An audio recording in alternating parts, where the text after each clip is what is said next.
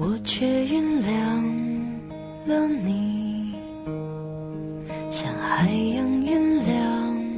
亲爱的耳朵们，欢迎收听今天的节目，这里是荔枝 FM 幺七四七零，Be Yourself 网络电台，我是今天的主播喵喵。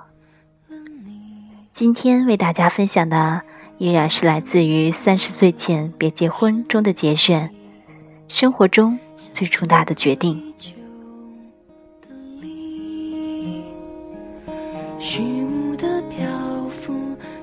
在你还没有男朋友的时候，别人会问你：“怎么没有男朋友呢？”等你有了男朋友，他们又问：“你们什么时候结婚？”等你结了婚，他们还问：“你们什么时候要孩子啊？”所以你开始约会了，哪怕对这个男人你只是有那么一点点喜欢。你都会试图发展你们的关系。你开始追着他问：“你怎么看待我们的将来？你想要孩子吗？”你跟他交往了几个月，也许跟他同居，甚至到你都已经嫁给他的时候，你心里都清楚的很。他照你理想中的男人差得很远。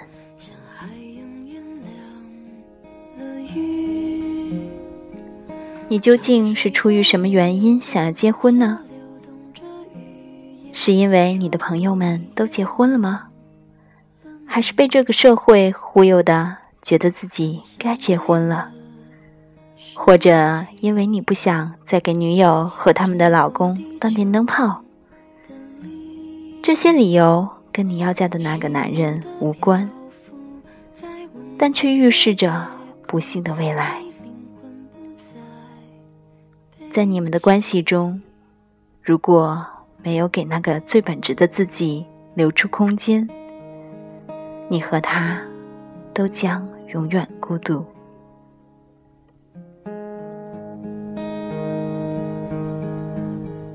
社会对你说：“人无完人，所以降低标准，找到谁就嫁给谁吧。”还说。抓紧结婚就等于是买了保险，不然以后找不到更好的怎么办？可是婚姻绝不只是买保险。如果你同意降低标准，那么你就成了真爱不存在这一信仰的追随者。而在女人的生命当中，没有什么比这个信仰更阴险、更摧残人的了。嫁给谁？是你一生最重大的决定。我却原谅了你而如果我们就这样结了婚，那就等于是我们坑泄一气，打造了一个充斥着无爱婚姻和婚外情的社会。我们也开始相信，无论婚姻多么令人精疲力竭，这就是我们能得到的。最好的生活了，甚至当丈夫开始跟别的女人上床，我们还是这么想，而降低了标准的我们，又把无爱的信念传递给了下一代。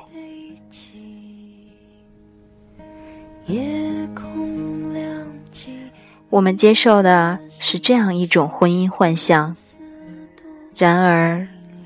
却有那么多人，并未生活在这么美好的幻境里。比如，在美国，由于晚婚和高离婚率，已婚家庭的比例首次降到了一半以下。一九五零年，已婚家庭的数量占全部家庭的百分之七十八，而二零一零年，这个比例只有百分之四十八。一九五零年。所有家庭中只有百分之九是独身人士，而现在这个比例已高达百分之二十八。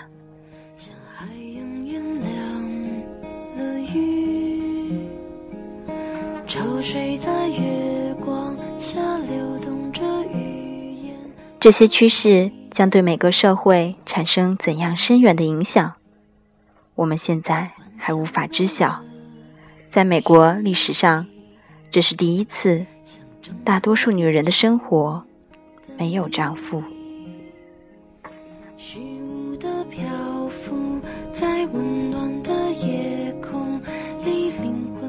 而在中国，偏离婚姻的趋势更为激进。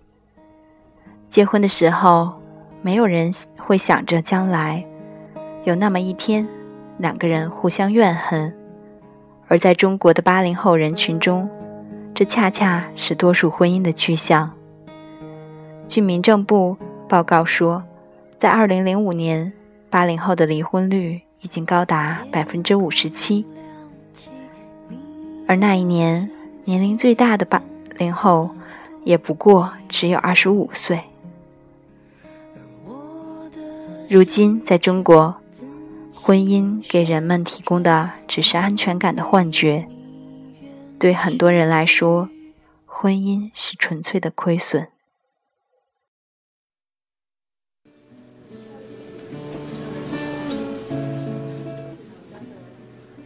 我看到过朋友们因爱而结婚，也看到有人到了觉得自己该结婚的年龄，好像闹铃响了一般，就跟当时与自己关系最近的人结了婚。那么，婚姻究竟怎样才算是成功的呢？是简单的法律意义上的彼此相守，直至死亡将你们分开？或者是别的什么？这是个典型的悖论。我们把婚姻想象的很美好，而实际上却不知该如何对待婚姻。想想这意味着什么吧。超过半数的女人离婚之后变成了单身，没离婚之人的人中，又有一半的女人。丈夫会先于他们死去，这就是说，女人一生中完全有可能再次独身。我们中的大多数人在成年后的大部分时间里将是独自一人，这非常重要。我必须重复一下：我们中的大多数人在成年后的大部分时间里将是独自一人。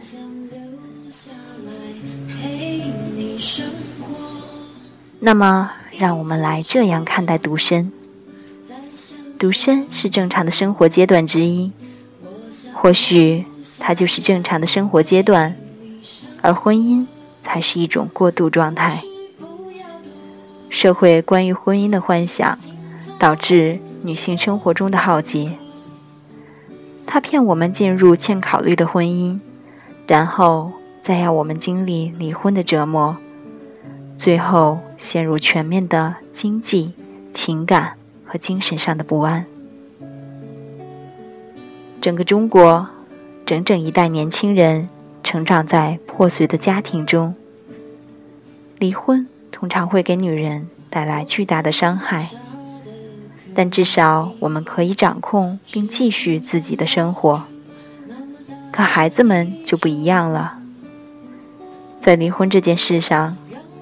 孩子才是真正意义上的受害者，他们脆弱、无助，有强烈的被抛弃的感觉和负罪感，认为父母离婚是自己造成的。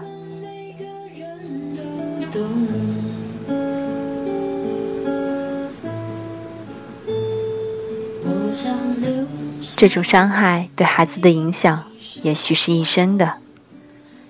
在美国，二十世纪七十年代，离婚成了普遍现象，所以我们这一代就成了第一代离异家庭子女。在我朋友们身上，我看到父母离异给他们的造成的影响是持续性的。很多人长大以后不敢去爱，对生活中的可能性充满恐惧。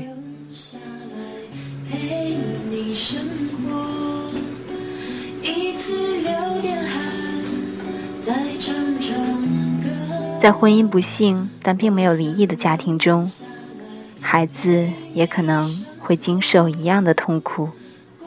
一项研究表明，父母没有离异的年轻人中有一半认为，如果父母早离了婚，他们或许会感觉好些。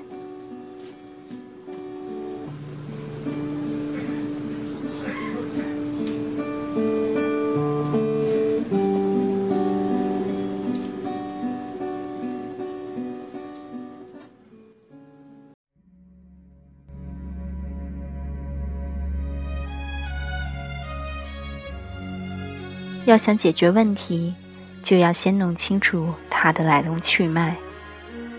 所以，让我们仔细研究一下社会关于婚姻的幻象。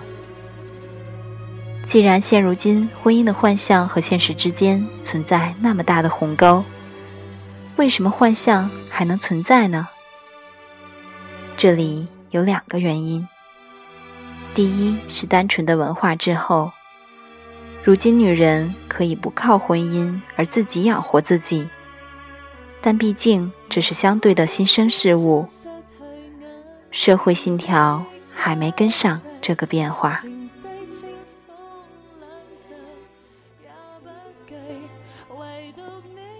但我认为，文化滞后并不是幻象延续的主要原因。我们仍然紧紧抱住幻象不放的根本原因在于。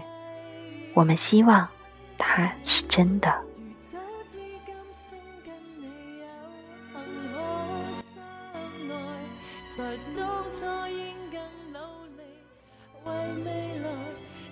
对于女人来说，外面世界的各种机会着实令人兴奋，但有时选择也让人心神不宁。事实上，过于丰富的选择。可以导致焦虑。正如心，正如心理学家巴里施瓦兹在他的著作《选择的悖论：过犹不及》中所展示的观点。书中援引援引了哥伦比亚大学的一项研究。研究人员来到一家食品店，邀请顾客品尝六种不同的果酱。进行了品尝的顾客中。百分之三十的人购买了果酱。第二个周末，他摆出了二十四种果酱。这一次，更多的顾客进行了品尝，但其中只有百分之三的人掏钱买了果酱。同样被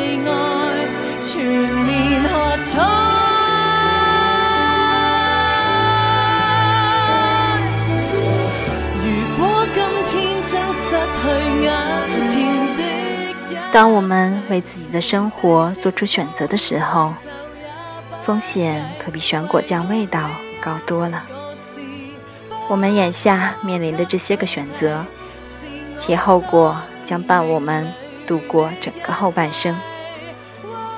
更糟糕的是，我们做选择的时候，根本看不出来它的未来光景如何。生活中的选择，就像哥伦比亚大学的果酱样品，少一些会让我们感觉更安全。有时候选项少，也让我们感觉更舒服。比如有个男人将自己拥入怀中，该是件多么令人感到安慰的事情。要是这男人比我们年长一些，就更好了。我理解这种感觉，我自己也是从那个阶段走过来的。我们向往着出双入对，我们爱上爱情，盼着自己能够归属于某个人。我们愿意去相信，在成年后的生活中，有一条可以预见未来的路。婚姻意味着从此过上幸福快乐的生活。这让我们感觉无比欣慰。感谢你的收听。如果你喜欢我们的节目，欢迎在微信公众平台上搜索 “Girls Talk 中划线 Be Yourself”，关注我们。或者在豆瓣或 Podcast 上搜索 “Be Yourself”，也可以收听和订阅我们的节目。新浪微博 @Be Yourself 做自己，也可以收，也可以联系到我们。欢迎你把你的故事分享给我们，我们在做自己的道路上永远为你守候。我是喵喵，我们明天见。